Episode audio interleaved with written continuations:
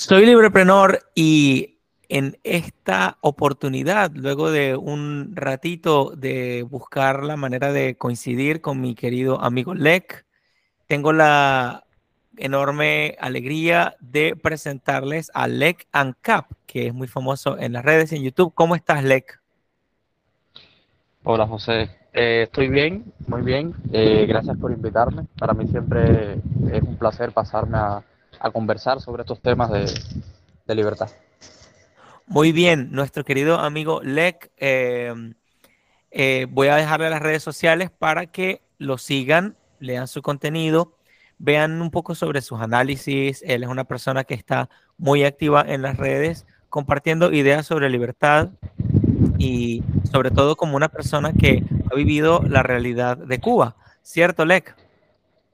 Sí, la he vivido y la sigo viviendo todavía. Muy bien, así mismo. Entonces, es un honor, es una dicha poder contar contigo acá. Eres la primera persona de Cuba en Cuba que conversa con, nosotros y que nos presenta sus puntos de vista y pareceres. Y sin ir muy lejos o sin, sin dilatarlo un poco más, eh, cuéntanos un poquito tu historia, lo que puedas decir y a qué te dedicas actualmente.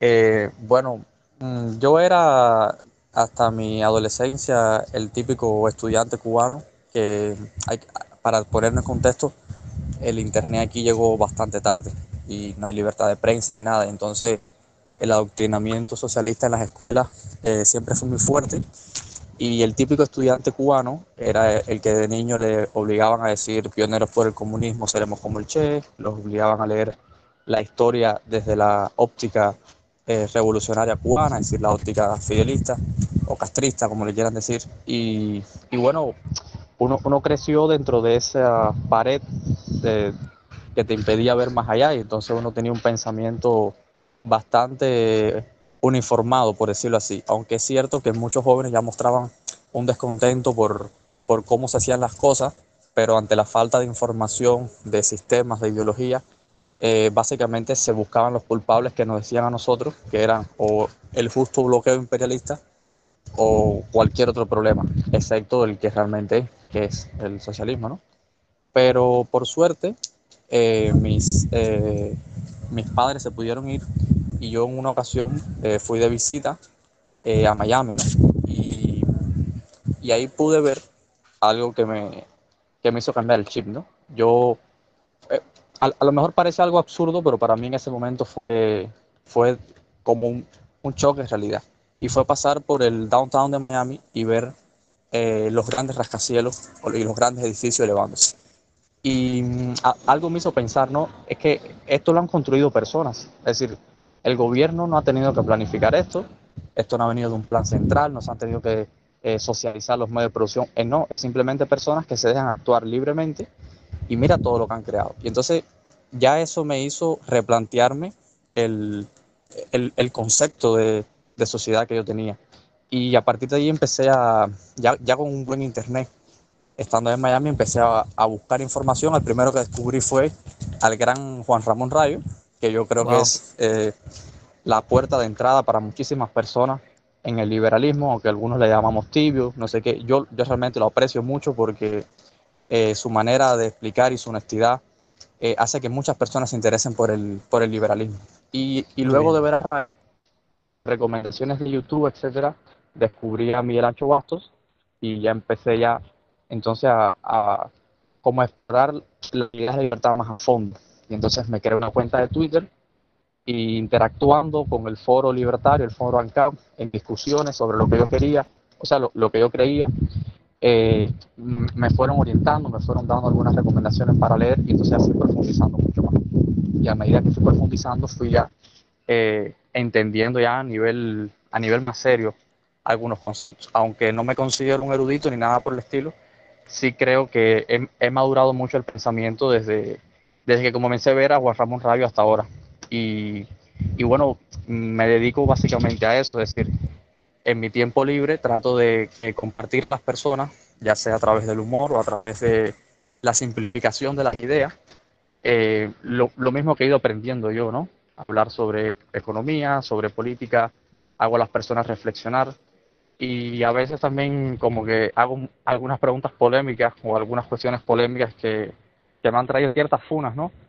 Por, por porque son como declaraciones muy controversiales, pero entiendo que es más importante llegar a la cuestión de las cosas y analizarla de, forma honesta que quedarnos en lo superficial. Entonces, pues también me gusta plantear el contenido a veces de forma tan disruptiva para que se genere un debate intenso. Hay personas que se quedan en lo superficial, pero hay gente que entra a debatir lo, lo, lo, esencial del contenido, ¿no?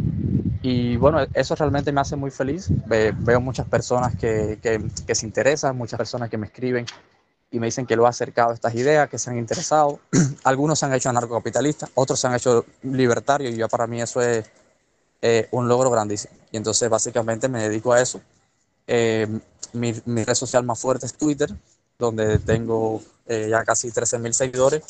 Y estoy empezando un canal de YouTube, pero lo tengo en pausa esperando que me llegue un micrófono para poder grabar con mi propia voz los videos, porque con el, el audio que tengo es muy malo. Pero bueno, ahí seguimos intentando divulgar libertarismo, que es básicamente eh, mi razón de ser en redes. Me alegra demasiado escuchar todo lo que has dicho y aplaudo con mucha sinceridad eh, todo este esfuerzo que pones tan, tan, tan real, tan intencional y tan real.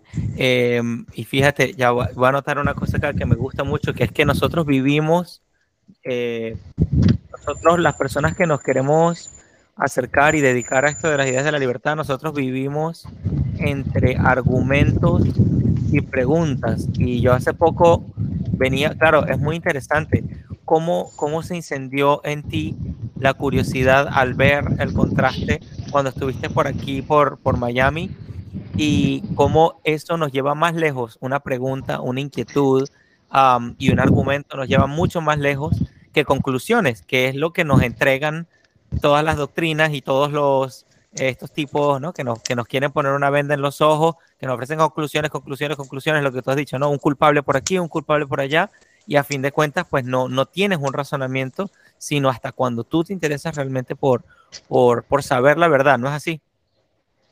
Sí, eh, hay, hay, muchísima gente que, que, no tiene el tiempo o las ganas de analizar eh, las cosas y hay otras que, que les, les, cuesta mucho porque es un proceso de, de, ir contra lo que tú siempre has creído, ¿no? Es decir, es como traicionarte a ti mismo porque tú siempre has entendido el mundo de una forma y empezar a ver que no es así es como eh, es una disonancia muy fuerte dentro de ti. Y entonces uno, uno se resiste a eso y se busca justificaciones para negar la realidad.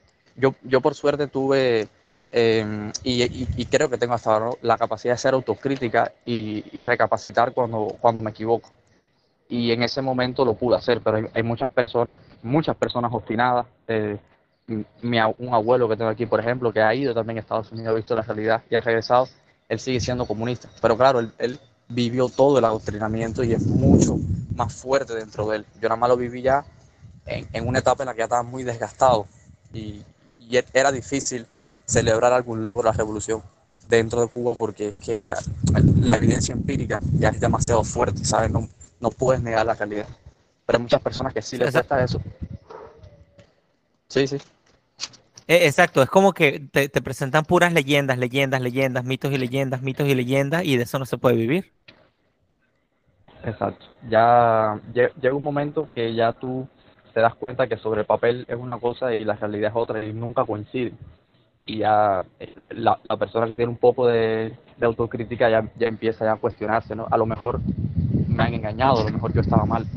Hay otros que siguen ahí y es, es difícil, yo creo que es hasta una batalla perdida tratar de, de cambiar la manera de pensar una persona que no quiere eh, reflexionarse y plantearse sus cosas. Entonces, esos son casos perdidos. Hay que, hay que hablar con, con quien sí puede eh, dar el paso y, y, tratar de zafarse de esas premisas que le han adoctrinado. ¿no?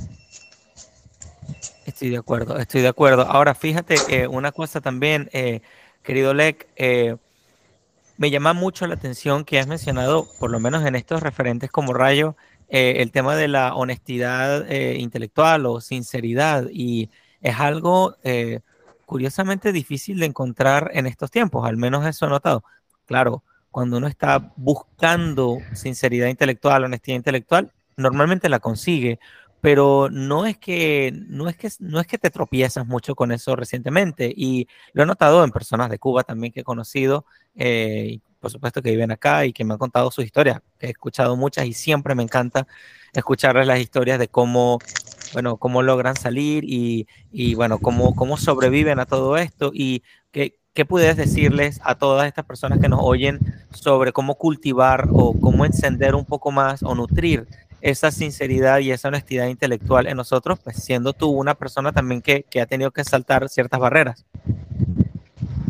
Bueno, yo creo que, que lo primero es eh, dar por hecho que nada está establecido a 100%. Mm. Es decir, hay, hay, hay cosas que, que siempre son ciertas, pero son muy pocas las cosas que siempre son ciertas. Por ejemplo, siempre es cierto que el sol va a salir, pero no siempre es cierto que el, que el cielo va a estar eh, soleado, ¿no? Entonces, como eh, hay ciertas premisas que sí podemos agarrar y, darlas como verdaderas, pero, pero a partir de ahí hay que, hay que tener eh, la capacidad de cuestionarlo absolutamente todo. Es decir, nada es cierto hasta que no se demuestre de forma lógica. Una, vamos a decir, una, mm, un discurso no puede ser la base, un discurso emocional sobre todo, no puede ser la base de tus creencias. Tú tienes que intentar analizar primero eh, razonamientos lógicos y luego tratar, si, si existe, comprobar la evidencia empírica. Y cuando haces eso es difícil caer en, en, en la demagogia del populismo, porque es que la realidad pocas veces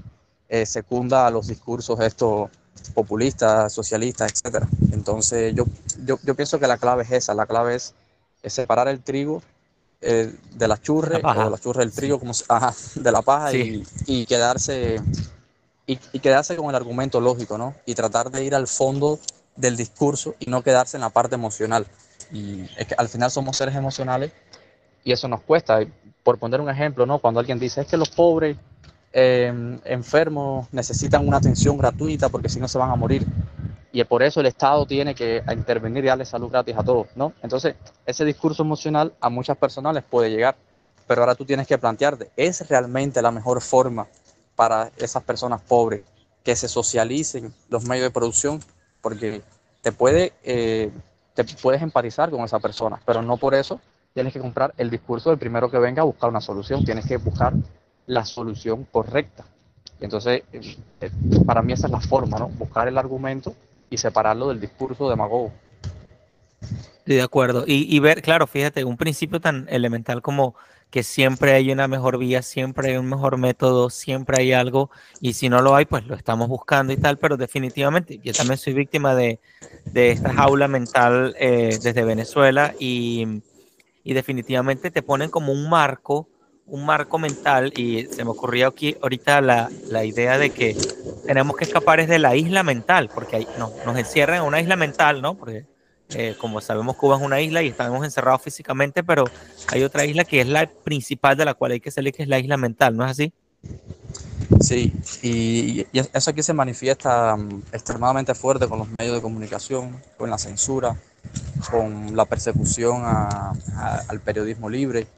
Y, y, tú ves como que, o sea, aquí yo conozco personas que yo le pregunto su opinión sobre un tema y hasta que no, hasta que el, el oficialismo no se pronuncia en el, en, el, en el, medio de comunicación oficial de noticias que tenemos, ellos no se pueden formar una opinión.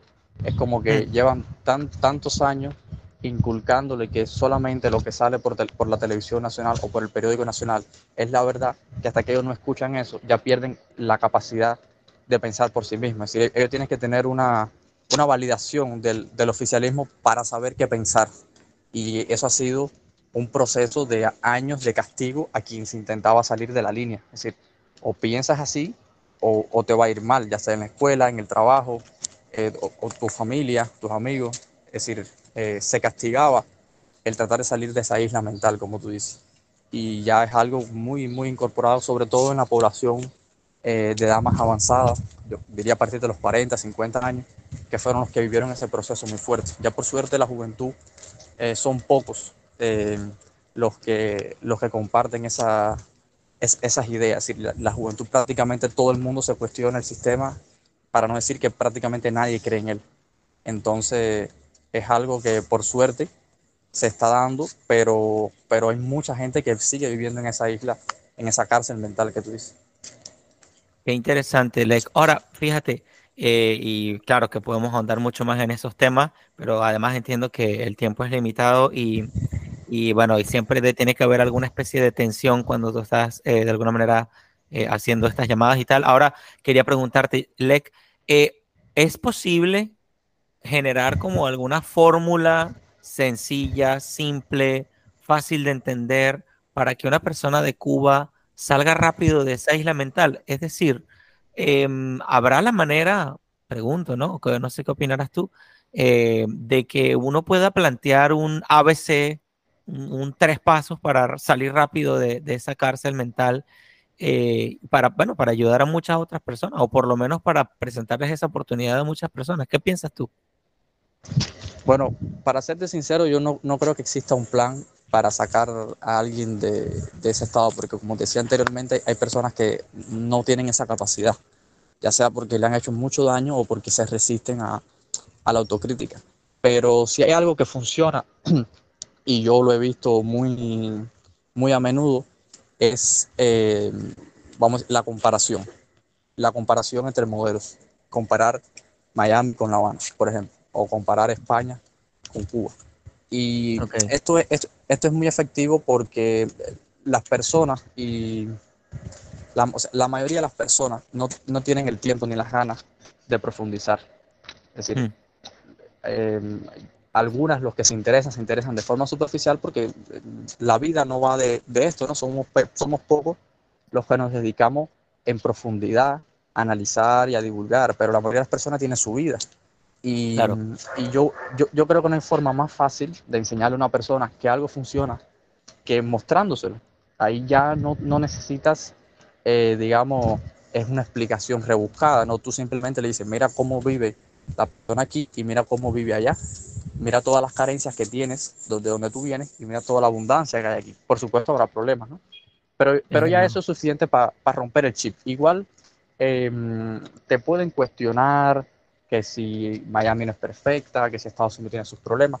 Pero ya cuando tú muestras una realidad objetiva superior a otra, ya es muy difícil que una persona se niegue a aceptar que al menos algo, algo de lo que está haciendo su país está mal, algo lo que está haciendo el gobierno de su país está mal porque evidentemente mira cómo otros gobiernos pueden estar y al, y al menos eso ya te puede servir para comenzar la, el, el, el, cuestionamiento ¿no? y llegar a tratar tratar de llegar a la verdad. Pero, pero como te digo, es, es, es difícil. Hay muchas personas que no, por ejemplo, como mi abuelo, que llevan demasiado tiempo eh, adoctrinado y ya simplemente no, no, no, van a cambiar nunca. Pero para las nuevas generaciones, eh, yo pienso que sí es más fácil, es la forma más, más sencilla, ¿no? Ilustrándole modelos que funcionen, básicamente. Me gusta, me gusta. Me gusta. Ahora, una cosita más que va conectado con esto, querido Lek. Eh, eh, ¿Cómo ha sido? Porque me has mencionado que en algunas, eh, es lógico, ¿no? Que algunas veces le preguntas a personas y tal, y inicias una conversación con alguien. Me imagino que en vivo y directo, donde estás ahorita, eh, ¿cómo, ¿cómo ha sido tu proceso en aprender o qué has aprendido en ese proceso de cómo hablarle a alguien? Porque yo también he debatido con personas y a veces uno se, se calienta un poco o eh, detona de pronto al otro y quizás va aprendiendo a saber decir las cosas sin ceder a veces en ciertos puntos que no se puede ceder o a veces con la suavidad necesaria. No sé, ¿qué nos puedes recomendar al respecto, Lek? Bueno, eso es realmente algo complicado y sobre todo en dependencia del, del lugar donde se haga, porque no es lo mismo que tú intentes convencer a una persona de tu punto de vista en una reunión privada que tratar de hacerlo en las redes sociales. Y es que en las redes sociales em, es casi como un juego en ver quién recibe más, más aprobación social. Entonces, em, las personas casi que están más atentas a quedar bien que a, que a discutir y, y tratar de, de, de, de, ver si su punto tiene razón o no. Entonces como que mm, hay círculos y círculos en los que uno puede eh, tocar estos temas y donde va a ser más, más productivo. Yo siempre recomiendo que cuando tú eh, intentes convencer, eh, convencer a alguien de algo, lo hagas de forma privada y buscando la conciliación, ¿no? Desde el, vamos a decir, desde, desde una postura de yo creo que no, esto es así.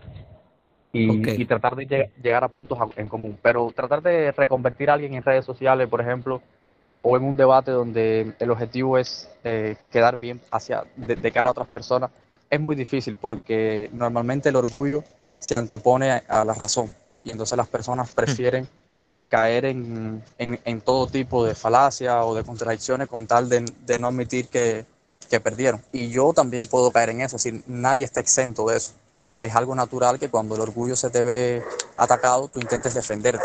Por eso, por eso creo que la mejor manera de conversar con alguien es eh, no confrontándolo, sino irle mostrando, mira, esto es así, esto es así, yo pienso esto, yo pienso esto, y dejarlo que reflexione. Pero el, debate directo, sobre todo en redes sociales, eh, pocas veces es producente.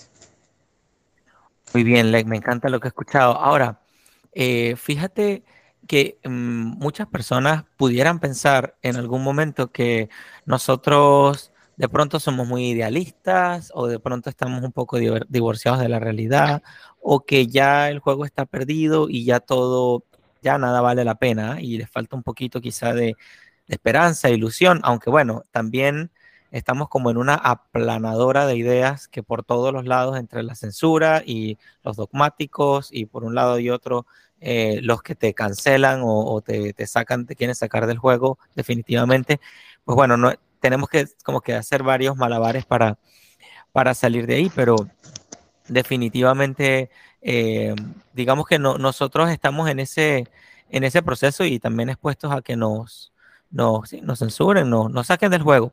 Quería preguntarte, a pesar de eso, em, ¿qué utilidad, qué, qué pudiéramos decir o, tú en tu caso, en tus circunstancias actuales, yo en las mías también, ¿no? Yo estoy aquí en Estados Unidos, pero definitivamente pues trabajo, emprendo, hago una cosa, hago otra, tengo tres trabajos prácticamente y estoy así, así, así, así. Y no me quejo, me siento muy feliz, siento que estas ideas de la libertad me han, me han llenado mucho, muchos espacios que definitivamente eh, es después que uno entiende lo, en, los, en la oscuridad que estaba antes, ¿no? Pero, en fin, la pregunta va por el lado de que ¿qué utilidad puede tener una persona, bien sea pobre o rica o, obstinada o socialista o de pronto pseudocapitalista? ¿Qué utilidad le puede sacar a estas ideas y a esta perspectiva? Bueno, depende de cuáles sean las ideas, porque por ejemplo, eh, yo me trato de mover en un terreno eh, muy, muy filosófico, muy ético, pero eh, a nivel práctico es complicado aplicar nada de esto porque para que todo lo que yo divulgo tenga sentido, primero el Estado debería permitir que se pudiera implementar, ¿no? Es decir, claro. Mm, básicamente lo que, lo que yo propongo es que todas las funciones que, que hoy en día se realizan de forma coactiva, es decir, a punta de pistola, que se realicen de forma privada y voluntaria y que de esta forma no solamente va a ser más justo, sino que va a ser mucho mejor eh, y sobre todo para quien más lo necesita va a ser más justo. Y, y, eso es algo que, hombre, así es, difícil de aplicar, ¿no? Porque tú dices, bueno, ok, ¿y ahora cómo hago eso? Evidentemente, en el mundo en que vivimos, eh, un mundo estatizado, una mentalidad eh, extremadamente estatista, incluso entre nuestros primos más cercanos, los liberales, eh, todavía creen con, con, ¿sabe? con vehemencia que el Estado es necesario y que debe estar allí, entonces es complicado llevar ese, ese razonamiento de voluntarismo a la práctica. Lo que sí creo que puede ser útil, y he sido criticado eh, recientemente por eso, es intentar combatir ese estatismo con las armas del estatismo. Es decir, em, si ya vivimos en democracia, los que tienen la suerte de vivir en democracia, porque yo no tengo esa oportunidad, que, que por lo menos em, conociendo estas ideas, conociendo que el Estado siempre va a ser más ineficiente que lo privado, que traten de oponerse al crecimiento del Estado mediante eh, el voto en defensivo, por decirlo así, ¿no? Si, si, si, no tienes un partido libertario que te vaya a acabar con el Estado, pero al menos tienes eh, un partido que promete un 1% menos de Estado que el otro, o ya el otro directamente es socialista, pues que trate siempre de votar por el menos eh, socialista, ¿no? Porque a fin de cuentas se trata de, luchar contra el mal, entendiendo el mal como el avance del Estado eh, hacia la, o sea, atacando las instituciones privadas. y mientras más tú te opongas a eso, mientras más tú le impidas al Estado crecer, aunque no siempre es posible, pero mientras más tú se lo impidas, pues, un poquitico menos mala va a ser tu sociedad. Y, hay muchos eh, liberales o muchos libertarios que se, que se oponen o renuncian al voto por, por pensarlo como, como una legitimación del sistema o una causa perdida, pero yo realmente pienso que eh, casi siempre hay un político peor que otro o un partido peor que otro. Y si te dan la oportunidad y tú sabes, si, si tú conoces estas ideas y sabes que más intervención significa más deterioro eh, individual y social, pues trata de oponerte a eso, ¿no? Es, lo menos que puedes hacer, intentar eh, influir con la balanza hacia tu lado, votando en contra del, mal mayor, por decirlo así. Entonces, eso es ahora mismo, aparte de la divulgación de las ideas, ¿no? Que yo creo que es eh, lo que puede llegar en un futuro a cambiar esta mentalidad estadista, yo creo que eso es lo único que podemos hacer para intentar defendernos. Y, bueno, la batalla cultural, por supuesto, es importante, pero ahora mismo en el punto que estamos, eh, hay que combinar ambas cosas, ¿no? Hasta que, hasta que si llega a ser, se convierta las ideas de la libertad en una masa crítica que puedan influenciar de verdad hacia un camino de, de verdadera reducción o destrucción del Estado, ya sea por la vía política o por la vía eh, de secesión o lo que sea, ¿no? Pero yo pienso que hay, hay que oponerse al mal siempre que se pueda con las herramientas que nos den. Y esa herramienta es ahora mismo votar defensivamente. No hay, no hay mucho más que se pueda hacer.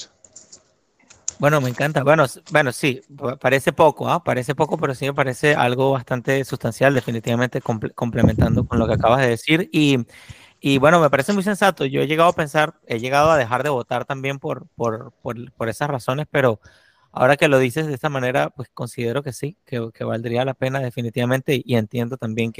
sí, que, todos estos sistemas democráticos son una legitimación y todo, pues tienen tanta razón los liberales como los, los anarquistas también. Eh, pero sí, también tener una actitud activa es fundamental, me parece. Y, y lo que dices de, eh, eh, de fomentar las ideas y todo esto, sí es una tarea que debemos hacer. Ahora, cuando hablas batalla cultural, creo que muchos eh, marxistas, socialistas, populistas, colectivistas lo entienden rápido porque se dedican mucho a eso. Eh, bueno, les pagan además, les pagan muchísimo, les pagan con el dinero de los impuestos, les pagan con el dinero de los favorcitos entre, entre privados y públicos. Eh, pero ¿qué, ¿qué, qué, pudieras denominar tu batalla cultural para un libertario, anarquista, liberal, bueno, partidario de la libertad? Bueno, eh, sí hay como una gran ambigüedad en lo que es la batalla cultural, porque dependiendo, dependiendo a quién tú le preguntes, eh, te puede significar una cosa u otra. Por ejemplo, si, si yo hablo con un, eh, con un votante de derechas, por ejemplo, un conservador, te va a decir que la batalla cultural es eh, hacer que las personas entiendan que el Estado debe eh, limitarse a ciertos ámbitos e imponer determinados valores morales en la sociedad. Nada más peligroso, nada más peligroso. exactamente, si no hay nada más peligroso que dejar que el Estado eh, castigue en base a la moral de un colectivo. Y, entonces, si le preguntas a un zurdo, pues te va a decir que no, que son otros valores morales los que hay que implantar y además que el Estado debe eh, ayudar a no sé cuántas personas y garantizar no sé cuántos derechos. Y todo eso del bolsillo del contribuyente. Pero si le preguntas a un libertario, o por lo menos si me preguntas a mí, yo creo que la batalla cultural es explicarle, y esto, a lo mejor suena un poco polémico, ¿no? pero es, es, explicarle tanto al zurdo como al, como al conservador que pueden conseguir sus objetivos sin el Estado. Mm, y, me encanta, me encanta. Y que, está, y que estamos en el mismo saco, y que estamos en el mismo saco. Exactamente. Estamos eh, ordeñados, a, todos, a todos nos ordeñan por todos lados. Exactamente. Al final, eh, a ver, la, mentalidad izquierdista ha tenido tanto éxito porque tiene un mensaje emocional muy potente, ¿no? Que es la ayuda al desfavorecido, eh, resarcir al oprimido, eh, ¿sabes? Como justicia, justicia social. Y eso a priori no tiene por qué ser algo malo. Y me voy a explicar. Yo, yo por ejemplo, eh, yo no creo que el Estado deba garantizar ningún derecho ni ninguna organización pública pero yo no estoy en contra de que en una sociedad sin Estado eh, la comunidad cree sus propias instituciones de ayuda mutua. Y esto, esto no es algo que yo quiera inventar, esto es algo que ya sucedió en el pasado.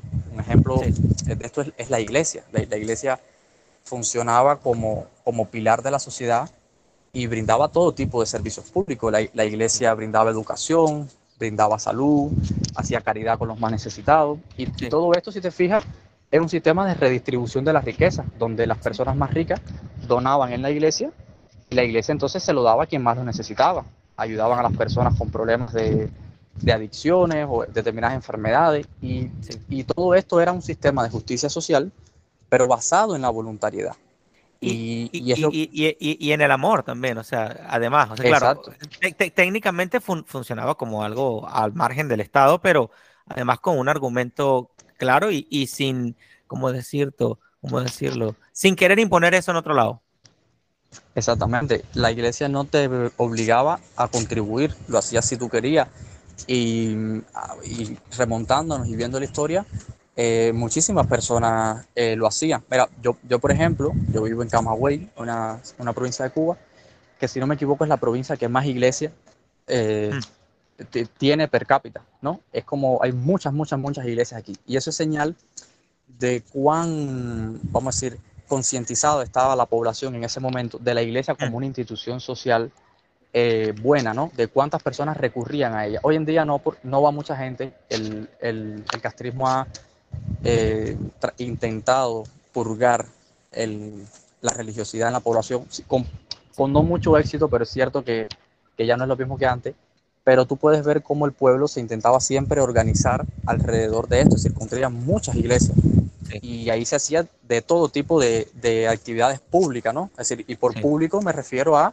eh, las personas coordinándose para ayudar a la sociedad, pero de forma voluntaria. Entonces, existe un mito de que si el Estado no existe, de repente las personas ya no se van a querer ayudar entre sí y todos van a ser egoístas y todos van a pensar por sí mismos, cuando la historia nos demuestra que no es así. Siempre hemos sido eh, seres sociales que no hemos intentado ayudar. Por supuesto, siempre habrán sus ovejas negras, pero la sociedad siempre funcionó eh, organizada y, y, y, se ayudaba entre sí. Entonces, entonces yo creo que la batalla cultural debe consistir en eso, en enseñarles que tanto al de izquierda como el de derecha obtendrían mejores resultados eh, sin el Estado y creando sus instituciones voluntarias. Y si hay discrepancias morales o discrepancias de, de, políticas sociales, políticas eh, pues, voluntarias, digamos, de cómo debe organizarse la sociedad, pues eh, no habría nada más que dividirse. como hoy en mismo día existen fronteras entre estados, y no hay, no hay mucho problema, una ley de un lado y una ley en el otro, y el mundo funciona bien, pues la sociedad podría dividirse así, ¿no? Eh, en un lado, algunas personas que se acogen a determinada forma de organización social y en otro, pues otra persona con otra idea. Podría ser una división por barrio, por calle, por municipio, lo que sea, o incluso mezcladas, pero que se afilian. Eh, por ejemplo, yo, yo, me afilio a una iglesia y yo contribuyo y obtengo ciertos beneficios, pero el de al lado no tiene por qué afiliarse y no recibe su beneficio y punto. Y, Exactamente. esa convivencia es, es, posible, ¿no? De hecho, se ve en el mundo como hay diferentes legislaciones y, y, coexisten sin problema. Es real, en Venezuela hay un sector de, de, población que le llaman guajiros y entonces ellos tienen como que su propia ley, su propio código, la policía no se mete con ellos, o sea, eh, se casan a su manera, viven a su manera, comen a su manera, todo a su manera. Este, y no, no, quiero decir que eso es bueno o malo, no quiero decir que yo estoy de acuerdo o no con la manera como ellos viven, ni que yo sea de ellos o que sea tampoco de otro lado, sino que existe, funciona, eh, se mantiene. Y así mucho acá, eh, muchas residencias, amigos, clubes, tienen su propio código y tal, y coexiste. Lo que pasa es que siempre hay alguien que se quiere poner por encima de ellos y quiere extraer rentas, extraer rentas, extraer rentas, eh, diezmar, eh, bueno, legislar encima de ellos, bueno, en fin, ¿no? Em, y, todo desde un principio que, que yo también vengo eh, reflexionando mucho, que es que parten del principio que la gente no se puede organizar por sí misma, como que ellos son eh, em, ESTUPIDOS, entonces como que ellos no pueden eh, no pueden resolver su problema. Pero entonces tiene que venir otro igualito que ellos a gobernarlos. Es lo que dice Bastos, ¿no? Que, eh, que, tienen este hombre diferente de lo que yo tengo, que por qué me tienen que eh, dominar. ¿Sí me explico? Que por cierto, te felicito, vi tu entrevista con Bastos, ¿ah? Sí. ¿Cómo te sentiste? ¿Cómo te sentiste en la entrevista? Bueno, te, te, juro que al principio pensé que me iba a sentir nervioso, pero, pero después que hablé con él un minuto y vi su, su naturalidad y su humildad, me sentí como si lo hubiese conocido toda la vida. Entonces en la entrevista yo creo que no se me ve nervioso porque la verdad no lo estuve, porque me, me, transmitió mucha, mucha humildad, ¿no? Y dije, mira, esta es una persona que está aquí para hablar sinceramente, entonces, ¿sabes? Voy a disfrutarlo y ya. Entonces no, no, no hubo ningún problema. Definitivamente. También tuve la suerte de, entrevistarlo y ah, basta hay que hacerle estatuas por todo el país, por todos los países, por todo el mundo. Qué bello. Sí, el trabajo de Bastos es, increíble, la verdad. Qué, buen ser humano, increíble. Ahora, eh, Lec, una cosita más y ya casi vamos a, acercándonos al final eh, sobre el emprendimiento, la, la, función empresarial. Yo tengo nociones porque he, tenido mucho, mucho roce y conexión con personas de Cuba aquí eh, y he interactuado muchísimo con ellos y tengo una noción de cómo funciona el comercio o el mercado negro y cómo resuelven las cosas allá. Quizá nuestra audiencia no lo sabe, pero más allá de, entrar en detalles, eh, tú, ¿qué, ¿qué, peso, qué importancia le das al emprendimiento? Recordemos que en Librepreneur hablamos de emprendimiento y libertad como dos caras de una misma moneda, eh, que una cosa se apoya en la otra y viceversa. Y eh, ¿qué puedes decirnos de la función empresarial del comercio, incluso dentro de esas condiciones tan inhóspitas y hostiles eh, que has logrado eh, saltar en, tu región. ¿Qué nos puedes decir del emprendimiento? ¿Por qué es importante para la libertad? ¿Qué puede hacer una persona con todas las limitaciones que hayan? ¿Qué puede hacer por el comercio y la libertad? Bueno, yo pienso que el emprendimiento es una manifestación de la personalidad del individuo o de, vamos a decir, el carácter de una sociedad. Es decir, normalmente tú no emprendes en algo que te disgusta o en algo que tú no crees o para resolver un problema que no tiene tu sociedad, porque básicamente no, no te va a comprar nadie, ¿no? Es como que tú pudieras a vender arena en el Sahara. Qué bonito. Eh, Qué bonito lo que has dicho. Entonces, sí, entonces como que donde quiera que tú ves emprendimiento, tú estás viendo allí eh, que se está satisfaciendo una necesidad individual de autorrealización o una eh, necesidad social porque el emprendedor que no satisface una necesidad social no existe. Entonces, como que la manera que tiene la sociedad de satisfacerse a sí misma es mediante el emprendimiento.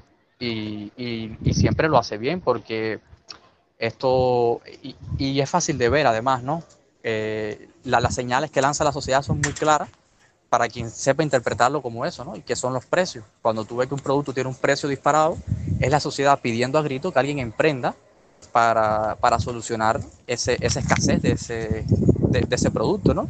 Y cuando, es, y cuando ya se empieza a saturar el mercado y hay demasiados emprendedores eh, solucionando esa necesidad, pues entonces el precio cae al suelo, deja de ser rentable y el exceso de empresarios pues se va limpiando y al final la sociedad se va regulando para que exista eh, la cantidad justa de, de oferta eh, según la demanda que tiene esa sociedad. Por eso, por eso creo que es un reflejo de las necesidades de la sociedad. Y, y, prohibir eso es atentar contra la propia sociedad, porque esto está quitándole... O, querer controlarlo, o querer alterar, alterarlo.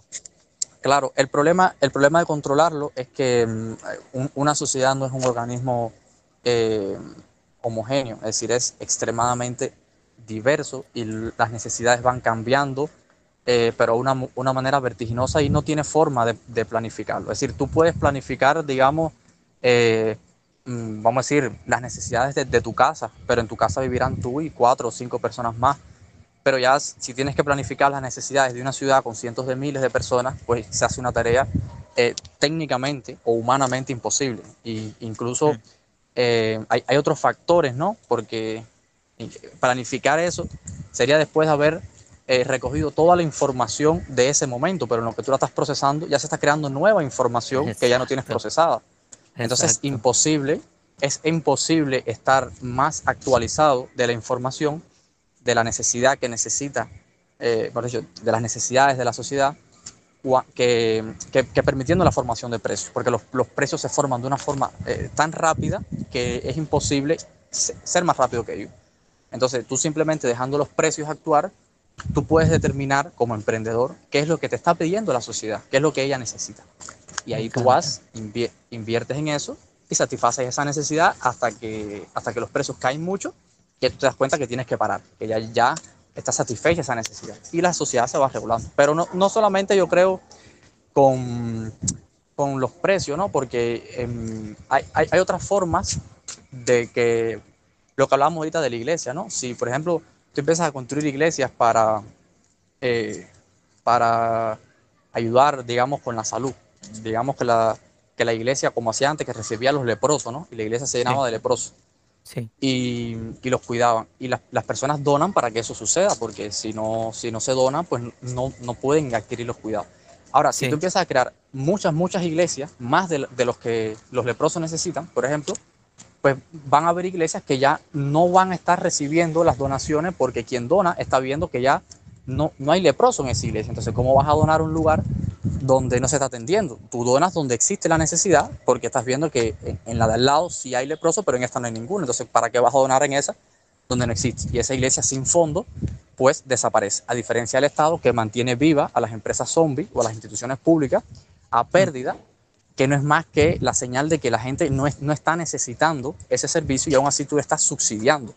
Pero como no permites que quiebre, pues sigue parasitando a la sociedad indefinidamente y sin cumplir ninguna función social. Entonces, como que al final, esto de la iglesia también sería emprendimiento. Es decir, yo, yo, sí. yo pienso que una persona que abra una ONG también es un, un emprendedor.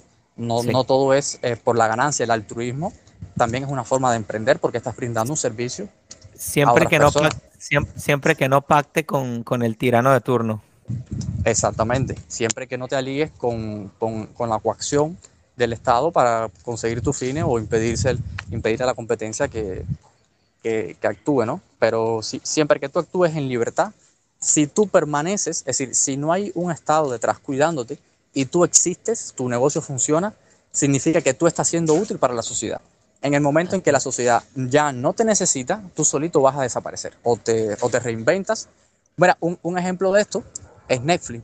Por ejemplo, mm. Netflix, antes de ser lo que es hoy, era un salón de alquiler de, o sea, una tienda de alquiler de, de DVD. De películas. Y sí. de películas. Y la gente iba ahí a alquilarlo. Y cuando el, la, la, sociedad dejó de necesitar eso, porque hubiesen, eh, hubieron nuevas tecnologías, Netflix tuvo que reinventarse. Y si no se reinventa, quebraba, como quebraron sí. muchas. Pero ella se pudo reinventar y ahora está satisfaciendo otra necesidad distinta. Entonces, ahí estás viendo cómo eh, la misma ganancia, el, el, mismo interés por obtener ganancia, le permitió a Netflix eh, cubrir una nueva necesidad cuando la que cubría antes ya eh, había desaparecido. Entonces, básicamente ese proceso constante de ir adaptándose a las necesidades sociales es la función que, que, hace el emprendedor. Me encanta, me encanta, Lec. Una, última cosa eh, para continuar y ya, bueno, ya finalizando. ¿Qué me puedes hablar? Bueno, ya hemos, ya hemos cubierto todas las preguntas, pero fíjate que eh, muy poco se habla de, bueno, nosotros que estamos muy metidos en esto, sí escuchamos a mucha gente hablar de la responsabilidad, pero de pronto la gente que solo escucha libertad, libertad, libertad, libertad, libertad y le da un poquito de miedo pensar que la libertad se opone a la responsabilidad. ¿Qué puedes decirle? Bueno, esto yo creo que mm, hay, hay personas que por, por cómo nos hemos ido desarrollando, entienden que tiene que haber un órgano planificador que, que imparta justicia o que haga responsable a las personas de sus acciones, pero la realidad es que la, la vida misma te va a ir eh, cargando de responsabilidades a base de consecuencias de tus actos. Lo que pasa es que cuando el Estado está detrás cuidándote y esas responsabilidades no las cargas tú, es difícil ver de dónde saldrían sin, sin ese Estado. Un ejemplo, por ejemplo, un ejemplo es eh, los alcohólicos que mm, se enferman, le dan cirrosis hepática, por ejemplo, y simplemente van a la salud y aquí en Cuba, por ejemplo, se lo atienden de gratis.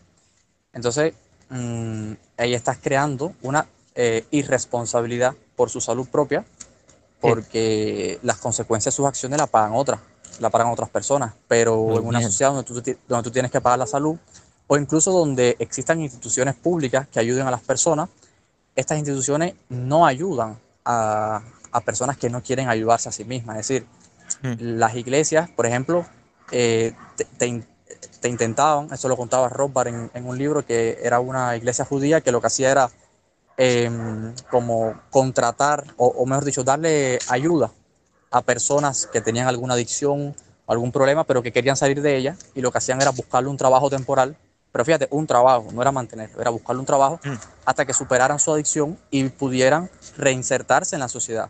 Pero si Mm. veían que la persona no tenía las ganas de, de salir de ahí, pues simplemente no destinaban los recursos escasos que tenían en ayudarla. Y entonces esa persona corría con toda la responsabilidad de sí misma. Entonces, yo creo que es es una cuestión de, de simplemente ponerlo en práctica y a medida que tú vas quitando las subvenciones por aquí y por allá, eh, la responsabilidad individual va tocando tu puerta. Yo, yo por ejemplo, eh, llevaba una vida, antes de ser padre, llevaba una vida, eh, vamos a decir, sin pensar mucho en el futuro, ¿no? Sin, sin, Mm. sin mucha planificación. Pero en cuanto ya tú sientes la responsabilidad de que hay una persona que depende de ti, ya tu mentalidad cambia. Entonces tú tienes que Mm. planificar mejor e intentas eh, estructurar tu economía en base a, al mañana mucho más de lo que lo hacías antes. Pero es porque ya existe esa necesidad de ser responsable y el Estado impide que las personas sientan esa necesidad porque dicen, papá Estado siempre va a estar ahí para ti, ya sea con la educación, con la salud, para ayudarte con un subsidio o de funcionario público, no sé qué, lo que sea. Y, y entonces desaparece ese instinto de responsabilidad. Pero en una sociedad donde las personas actúan libremente van a ser 100% eh, responsables de las consecuencias de sus actos. Y de, de eso no se puede escapar, claro. Habrá personas que la pasen mal, pero, pero son personas que, que merecen pasarla mal porque no son responsables consigo mismas. Y, y si, si la sociedad te da la oportunidad de tú retomar el camino, pero tú no lo aceptas, no se te, no se te puede forzar ahora a que tú, por ejemplo, abandones el alcoholismo. Si, si tú no pones Sí. de tu parte, pues las consecuencias son tuyas. Nadie debe, debe correr con esos gastos. O, o tam- o tampoco obligar a otra persona a que se encargue de ti, como, como que tú eres Exacto. digno y merecedor, naciste digno y merecedor de que hacer lo que te da la gana y otro se va a hacer responsable de ti. Este, en tal caso, tú puedes hacer caridad con alguien que no quiere ayudarse a sí mismo y ya eso es otro, otro argumento, otro Sí, razonamiento, mira, pero otra, te, sí.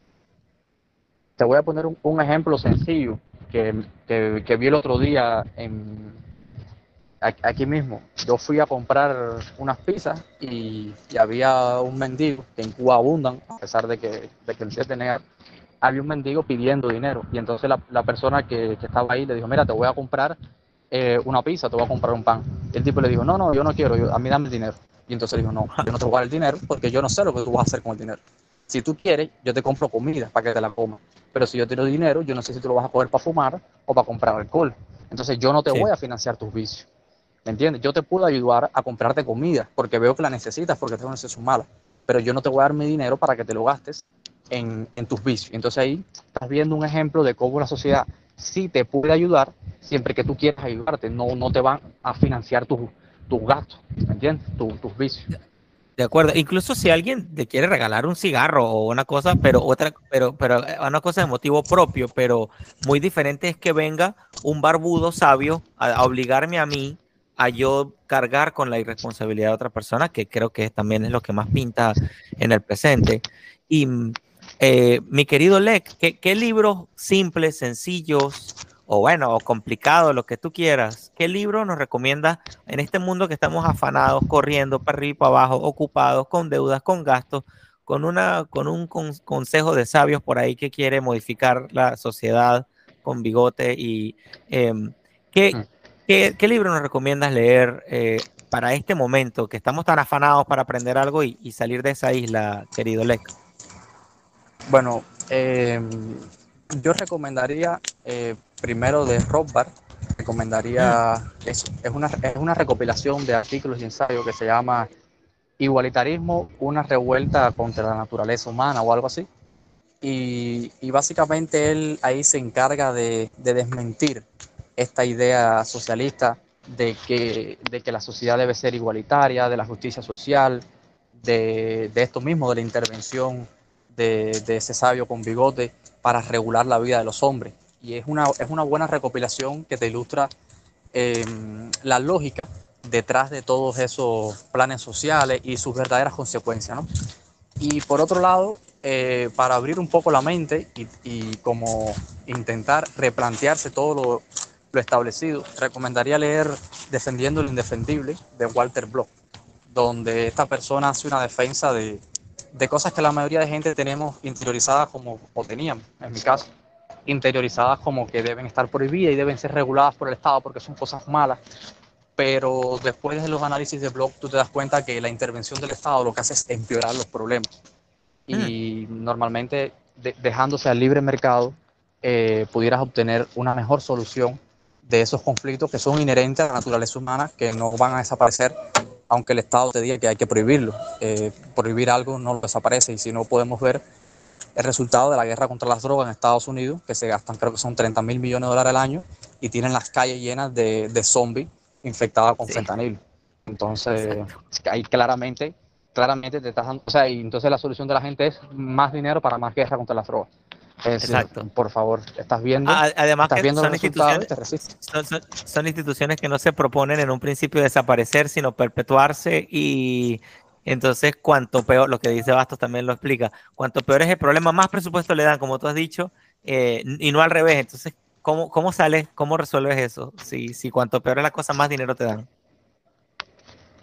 Claro, ese es el, ese es el problema, que mm, al final quien te vende el producto necesita que tú te creas que lo necesitas, ¿no? Y el político, si no te crea un problema, él no, no, no, no te puede vender la solución.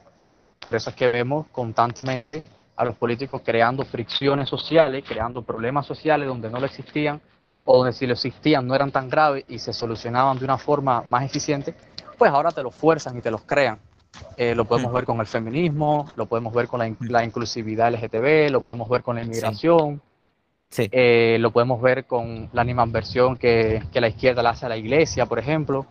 Y, y, te das cuenta, y te das cuenta como siempre te intentan crear un problema para ellos luego atrás venderte la solución. Y, el caso yo creo que más reciente es el dinero en Montero en España, que cada vez que hay un problema con una mujer o un supuesto problema con una mujer, eh, o la comunidad LGTB dice, ven, por esto es que se necesita el ministerio, vamos a aumentar el presupuesto a mil millones ahora. ¿Sabes? Como diciendo, mira, te estás dando cuenta que sí necesitamos existir y, ese es su cometido, ¿no? Porque a fin de cuentas es su trabajo. Tú tienes que pensar que el político, eh, con sus intereses perversos, él lo que busca es, su beneficio. Entonces, evidentemente, tú no vas a solucionar un problema para perder tu trabajo. Tú quieres perpetuar ese problema para perpetuar tu trabajo. Y si, y si puedes ganar más por ello, pues también lo vas a intentar hacer. Ya, pues, ya, pues, ya. Ya, la promesa mayor.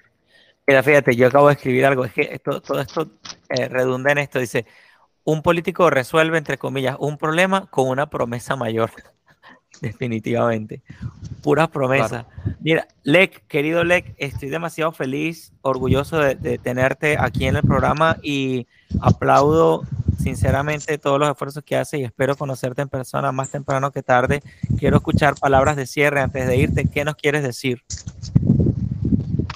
Bueno, eh, te quería dar las gracias por invitarme y a cualquier persona que esté escuchando esto que esté interesado en conversar conmigo, yo eh, debato y, converso con cualquiera. En ese sentido soy un poco como Bastos, ¿no? Que, que lo que me interesa es difundir las ideas eh, por encima de todo. Y es que eh, yo, yo, por ejemplo, eh, o sea, lo, lo, de Twitter, al principio yo lo hacía por, por amor al arte, ¿me entiendes? Incluso yo llegué a financiar con mi propio bolsillo el, el Twitter Blue que me costaba para simplemente tener más alcance, sin, sin obtener nada por eso, es por amor al, a la divulgación. Es, es, como que algo que me apasiona y, cualquiera que quiera compartir conmigo, pues estoy abierto a eso. Y para, como un mensaje de, de cierre, podría decir que eh, creo que hay que hacer una reflexión sobre, sobre los hechos y no sobre las promesas. ¿no? Creo que cualquier persona que, que, escucha a un político tiene que dudar siempre, el 100% de las veces de lo que dice. Porque la finalidad del político nunca va a ser tu bien personal, sino su bien personal. Y, hmm. y tratar de, de luchar contra eso como se pueda.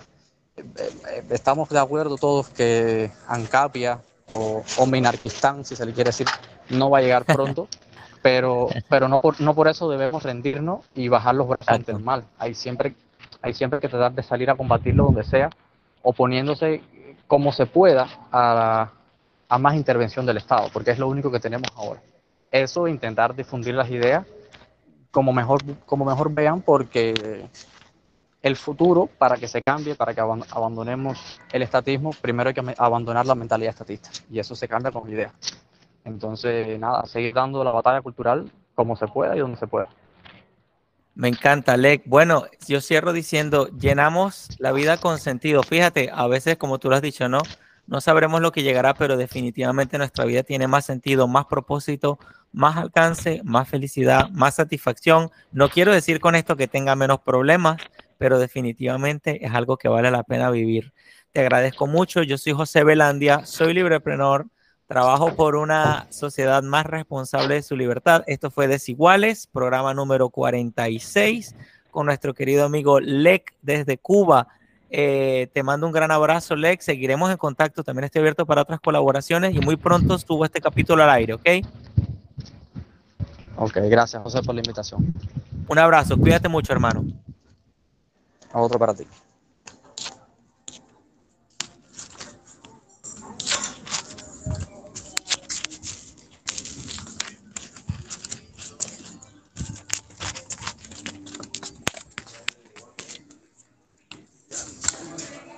¿Está, niño? ¿Se puede? Nene. Vamos, nene. ¿No se ha dormido? No, que tiene que dormirse. El problema es que pierde los horarios. Si, si, yo no dejo dormir ahora, entonces se acuesta a las 7. No, ya, ya. Escúcheme que yo he pasado por esto muchas veces. Si ella no duerme por la tarde, se acuesta a las 7 a las 8 y se levanta entonces a las 12 y se pasa la madrugada entera. No es la primera vez que pasa esto. No la puedo dejar dormir. O sea, no la puedo dejar despierta. ¿Qué bola, güey?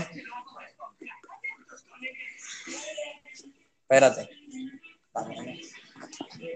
Estaba el señor Don Gato sentadito en su tejado.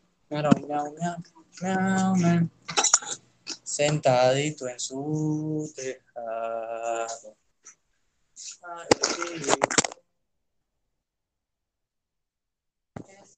Educação, cara.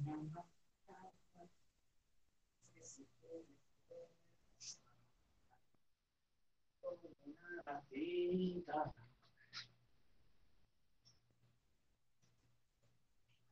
Thank you.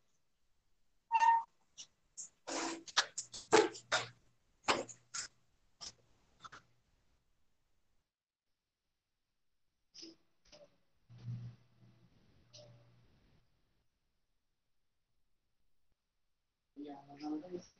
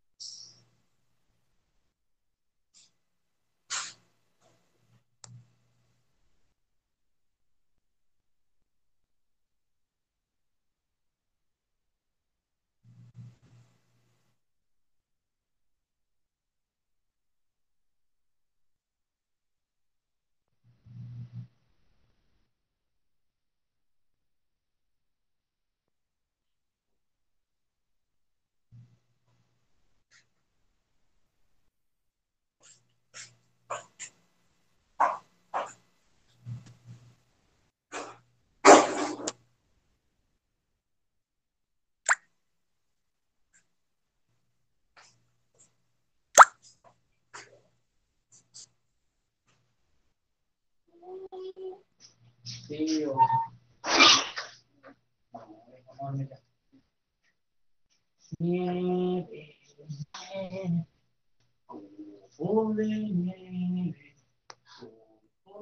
nieve, cae desde el cielo. Nieve,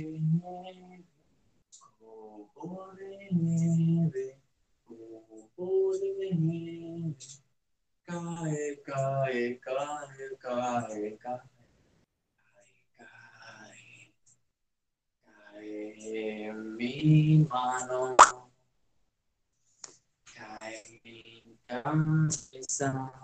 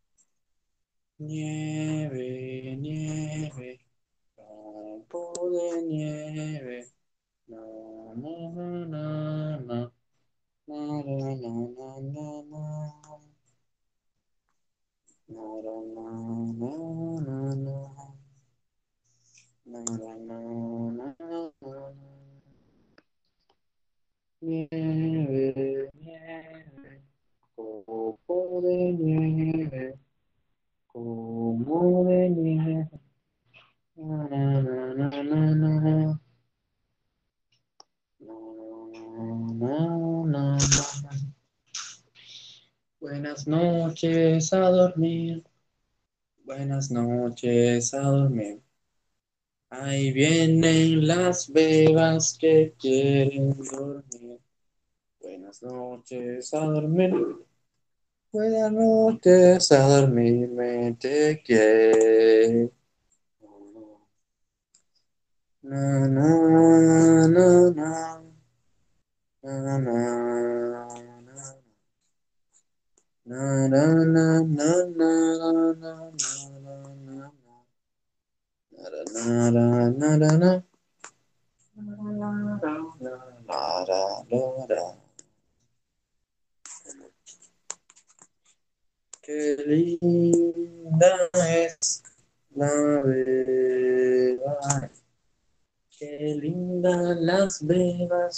Quieren dormir.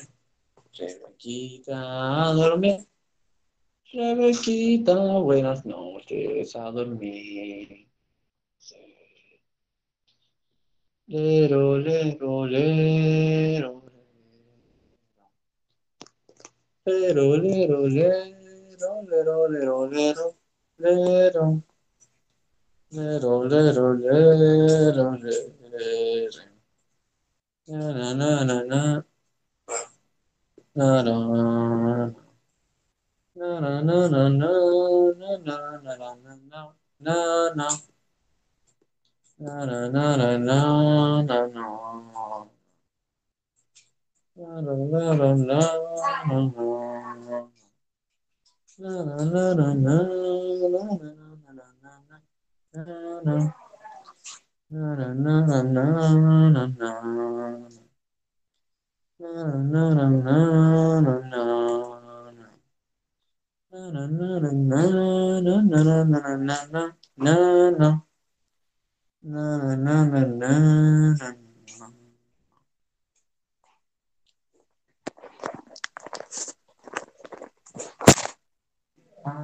another one now. Sentadita en su cama. Qué bonita la iguana café, la iguana café, la iguana café. La iguanita se tomaba un té, se tomaba un té, se tomaba su té.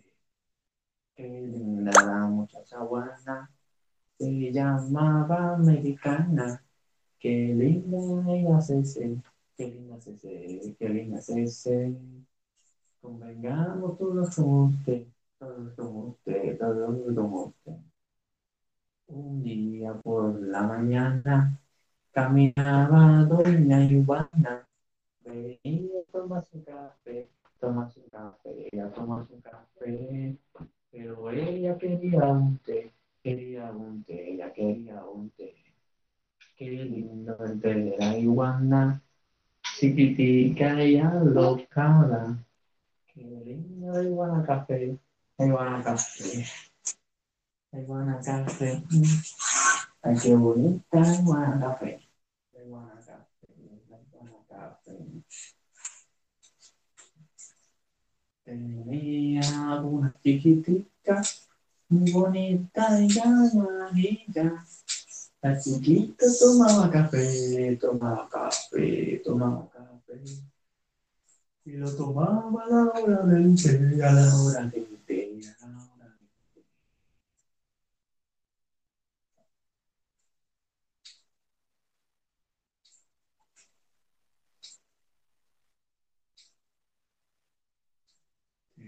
Te conozco desde el pelo hasta la punta de los pies.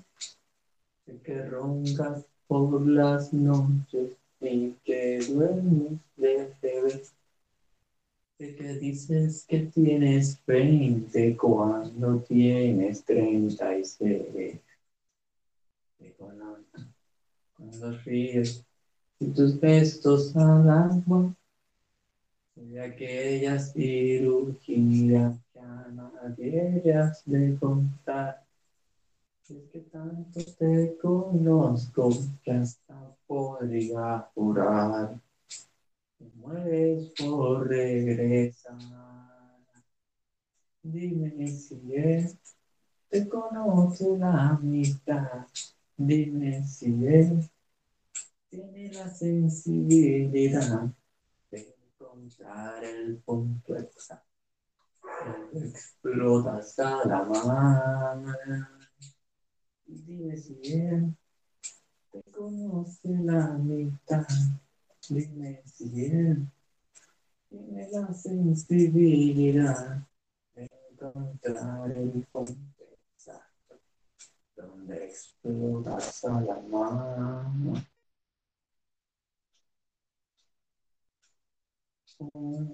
Aquí dos, dos, aquí dos, tres, aquí dos, ta, ta, ta. Apunta al cielo, apunta al cielo. Toca tu cabeza, cabeza. Ti, ti, ti, ti.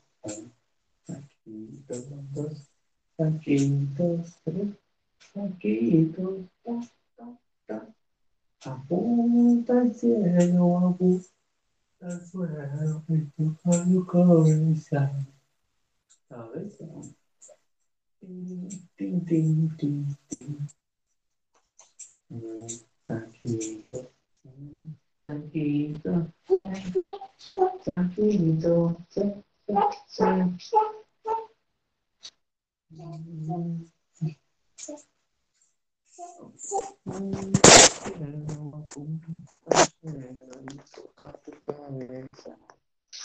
is that?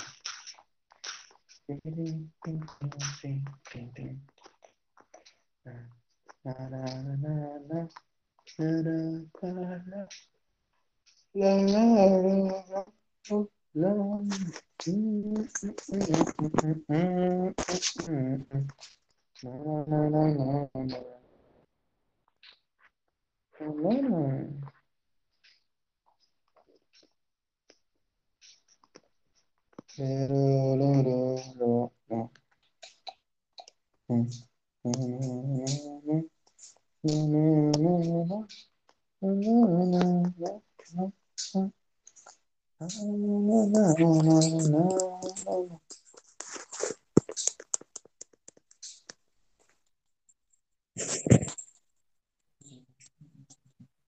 Yeah.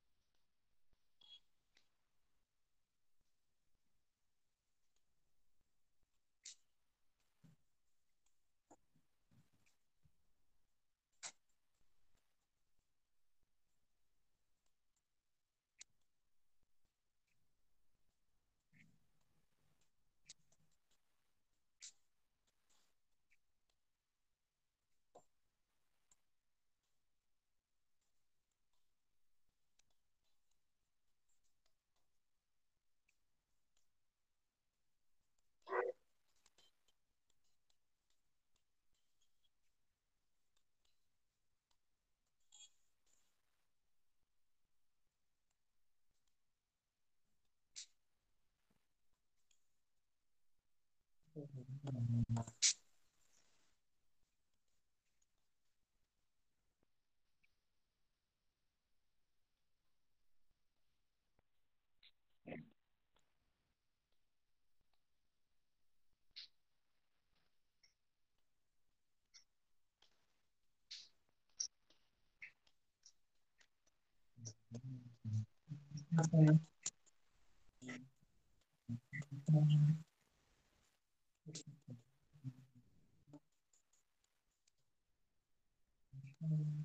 Na.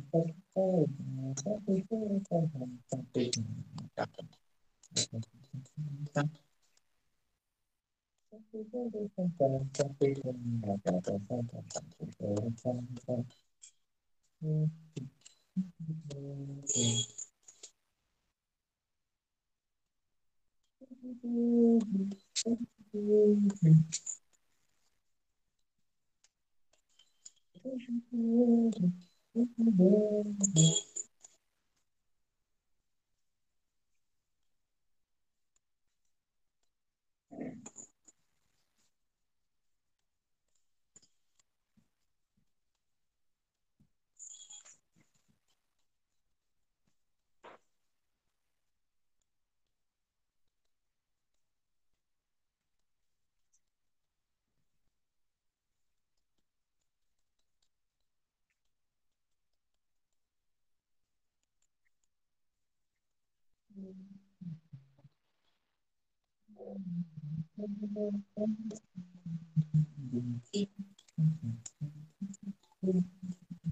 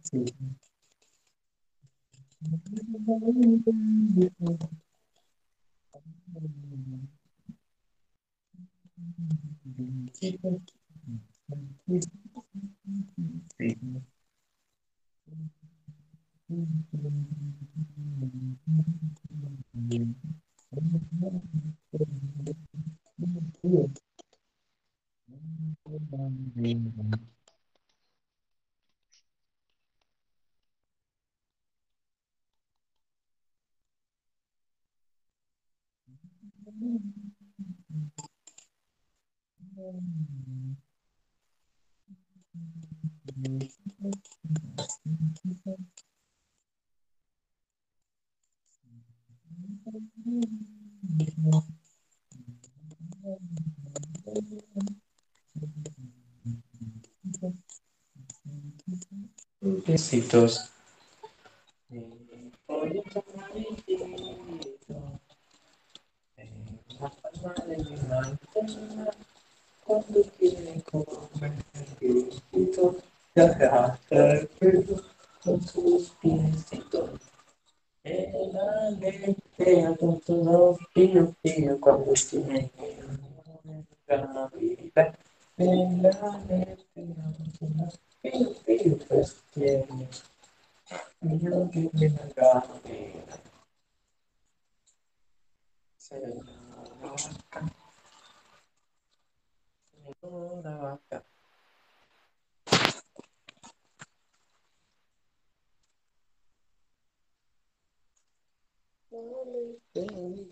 Veo, veo.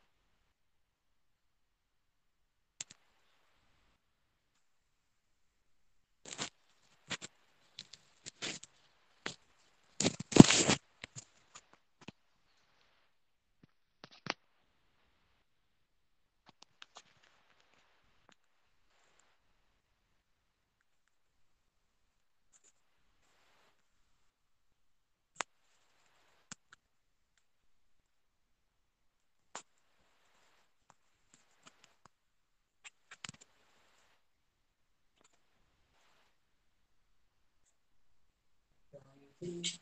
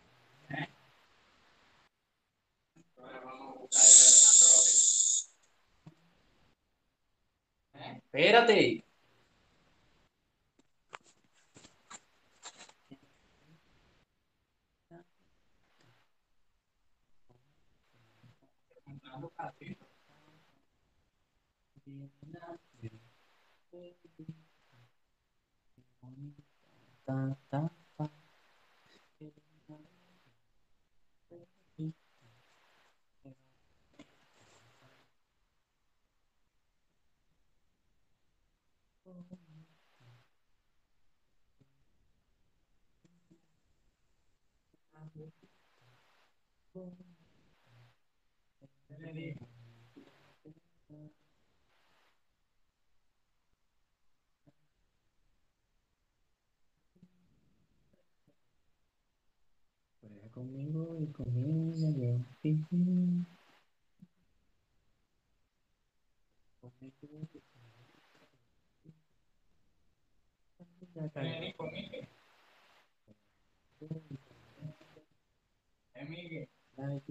Es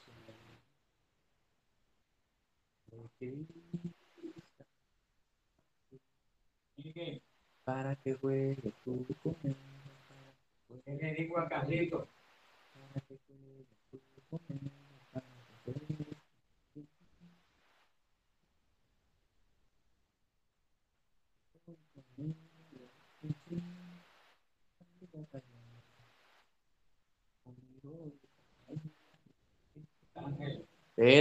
con él. Espérate. Dile que no.